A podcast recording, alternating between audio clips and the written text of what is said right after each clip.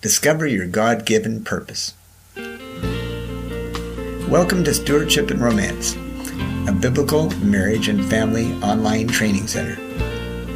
In this episode, you will begin the journey of discovering your life purpose. Of course, your life purpose is much more than just your career. In order to get the most out of this episode, we recommend that you listen to episode 2 Discover Your True Identity. Your identity is the foundation of your purpose.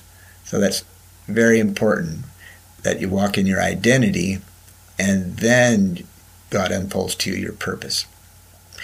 So let's begin episode three Discover your God given purpose. God always has a plan, He is not haphazard about anything. Neither you nor the universe is an accident. God is purposeful. Since he is also all knowing, he can plan for the solution to a problem before the arrival of the problem. He also doesn't want to keep us guessing about his plan. He arranged to have his ultimate purpose written down so that you and I could understand it, believe it, and act on it. And that's the Bible. Life here on earth is a temporary assignment. You were made to last forever. Your journey here sets the stage for what will happen in eternity. If you're already a believer in Christ, that's a wonderful thing to think about. You were created with a destiny, and God wants you to discover it and walk in it from now to eternity. The great thing about it is that once you begin to walk in your purpose, it's fun. You might ask, why doesn't God write down my entire purpose and hand it to me so that I could just do it? The answer is simple. Good fathers don't do that. A really good father knows that if a son or daughter has to apply some effort to discover, they will become true owners of that discovery. For this episode, our main text is The Purpose Driven Life by Pastor Rick Warren. To support this ministry, please use the link on our website when you purchase. So, what is your purpose? And so all of us as believers have the same general purpose. So let's go over our general purpose together as believers, and then we will talk later about the your specific purpose as an individual. So you were planned for God's pleasure. You were made to worship, which is far more than music. Worship is not a part of your life, it is your life. Every activity can be transformed into an act of worship when you do it for the praise and glory and pleasure of God. So, regardless of what it is, even the most menial task that you do, if you're doing it for the Lord, it's worship to the Lord. What God wants most from us is a relationship, trusting Him completely, obeying Him wholeheartedly, thanking Him continually, using our abilities. The steps of the godly are directed by the Lord. He delights in every detail of our lives. That's Psalm 37:23. If you've ever seen that movie Chariots of Fire, Eric Liddell says in that movie, "When I run, I feel God's pleasure." God doesn't expect you to be perfect. The Bible says he certainly knows what we are made of. He bears in mind that we are dust. That's Psalm 103. God wants to be your best friend. Knowing and loving God is our greatest privilege and being known and loved is God's greatest pleasure. Everything you can do can be spending time with God if He is invited to be a part of it and you stay aware of His presence. And that's something that um, in my life I've been uh, learning to walk through is being aware of God's presence wherever I go. I'm a piano teacher, at least I am at, at the time of this recording. And so the way I I work that out in my own life is that I'm aware that every time I go to a new family, I'm on the road, I'm, I'm driving in my car, God's aware. Uh, I go into my uh, one of the homes, I know that He's walking in there with me, and it's just uh, it's a friendship. And I can remember just always talking to God about everything, every little detail of life, just chatting, just li- taking time to listen to him, and than just saying to him whatever's on my mind and, and inviting him into everything that I do, regardless of what it is. And that is, should be the normal Christian life. All right, next point is you were formed for God's family. This is the highest honor and the greatest privilege you will ever receive. Ephesians 1 says, His unchanging plan has always been to adopt us into His own family by bringing us to Himself through Jesus Christ. And this gave Him great pleasure. And it, back in episode 2 on identity, that's something, if you prayed that prayer, then you are already in God's family. You're adopted. Adopted into the household of God. That's what an amazing thing to be, to belong to God, God's own family. Just let that sink in for a minute. It's amazing. When we place our faith in Christ, God becomes our Father. We become His children. Other believers become our brothers and sisters, and the church becomes our spiritual family. Your spiritual family is even more important than your physical family because it will last forever. And of course, if, if everyone in your physical family is a believer too, then you can have it both ways. Baptism is not an optional ritual. It signifies your inclusion in God's family. Your baptism declares your faith, shares Christ's burial and resurrection, symbolizes your death to your old life, and announces your new life in Christ. Only faith in Christ makes you a member of God's family. Baptism shows you are part of God's family. It's like a wedding ring, a visible reminder of an inward commitment made in your heart. It's an act of initiation. And that's something we discussed, as well in episode two on identity is baptism. We're just reviewing that again because it's so important not to skip that step. Next up, you were created to become like Christ. God wants you to become godly, taking on his values, attitudes, and character. Now, there's uh, lots of Christians these days that think, well, you know, I've got my ticket to heaven, I'm saved, belong to God, and I'm going to heaven, so I can do whatever I want to do. Free ride. But no, uh, actually, uh, God has in mind that we grow up. We become more and more like Christ all the time. We become more mature. We don't stay children. Ephesians 4 says, take on an entirely new way of life, not live like you've always lived. It's a God fashioned life, a life renewed from the inside and working itself into your conduct as God accurately reproduces his character in you.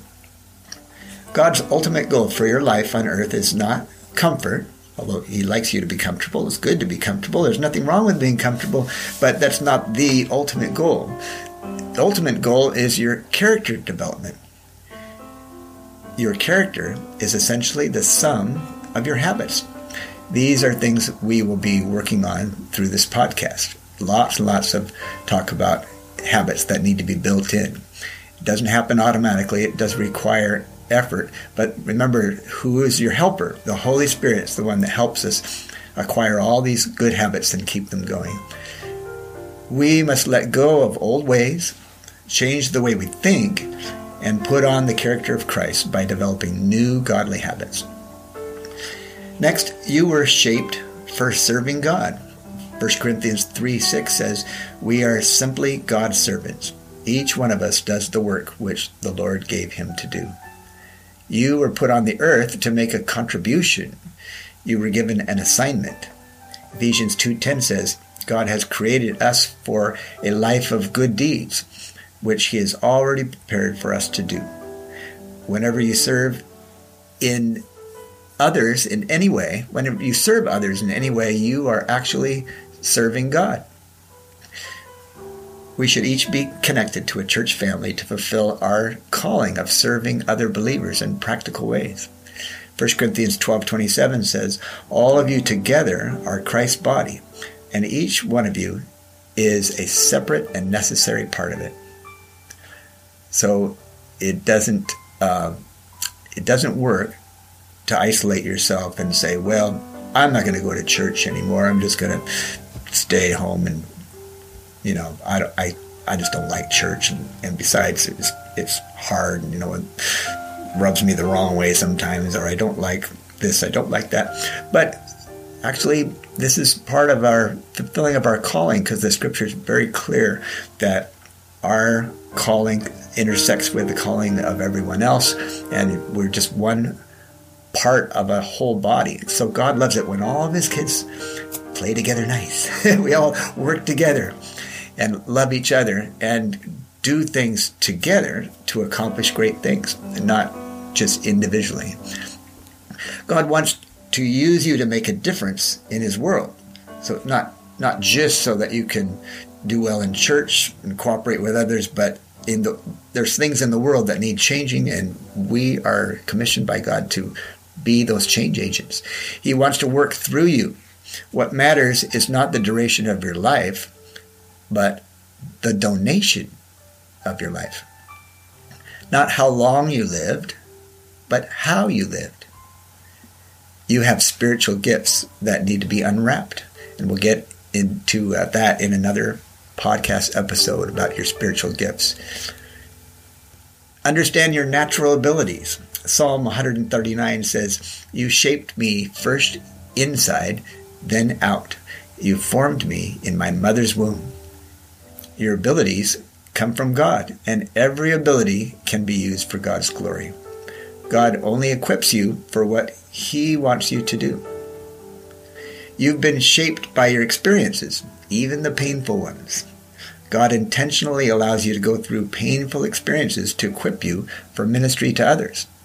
The Bible says in 2 Corinthians 1 4, He comforts us in all our troubles so that we can comfort others. When others are troubled, we will be able to give them the same comfort God has given us. You were made for a mission. William James said, The best use of life is to spend it for something that outlasts it. To fulfill your mission will require you to abandon your agenda and accept God's agenda for your life. Romans 12 says, Give yourselves completely to God, every part of you, to be tools in the hands of God, to be used for His good purposes. Share your life message, your life lessons, and your godly passions. Shift from local thinking to global thinking. Shift from here and now thinking to eternal thinking. Shift from thinking of excuses to thinking of created ways to fulfill your commission. So let's talk about what are the five life questions. Life's five greatest questions. Number one, what will be the center of my life? Think about that. Who's the center or what is currently the center of your life? What should be the center of your life? Number two, what will be the character of my life? Think about your character right now, where it's at, and where it it needs to grow. Number three, what will be the contribution of my life? Maybe you contributed something already, and maybe that's still in your future, but you might want to take some time and write down what the Holy Spirit's saying to you about how you're to contribute in life. What legacy will you be leaving? Number four, what will be the communication of my life? And number five, what will be the community of my life? God wants to use you. You can start living on purpose today. All right, that's a mouthful, but uh, now let's just spend a little time praying about purpose, and Meg's going to guide you through that. So I will, I will say a phrase, and, and then you can pray along with Meg. So let's pray together. Lord Jesus, Lord Jesus, you are the center of my life. you are the center of my life. Above all, I want to please you. Above all, I want to please you. I want to hear, Well done, faithful servant. I want to hear, Well done, faithful servant. Please show me if there's anything in my heart that is standing in the way of the fulfillment of my life's purpose. Please show me if there is anything in my heart that is standing in the way of the fulfillment of my life purpose. I'm repenting of that now. I'm repenting of that now. Holy Spirit, reveal to me what you want me to accomplish in life for your glory. Holy Spirit, reveal to me what you want me to accomplish in life for your glory. Help me to hear your voice Help me to hear your voice and enable me to see who I am to walk closely with in my journey through life. and enable me to see who I am, to walk closely with you in my journey through life. In Jesus' name, amen. In Jesus' name, amen. So, your next steps, we have a, homework assignment for you. We're teachers, so we, we give homework. So, here's your assignment is to get a hold of the book The Purpose Driven Life by Rick Warren. Maybe it's already on your bookshelf, but if not, we got it for you in the show notes. So after you get that book, underline certain phrases that are meaningful to you.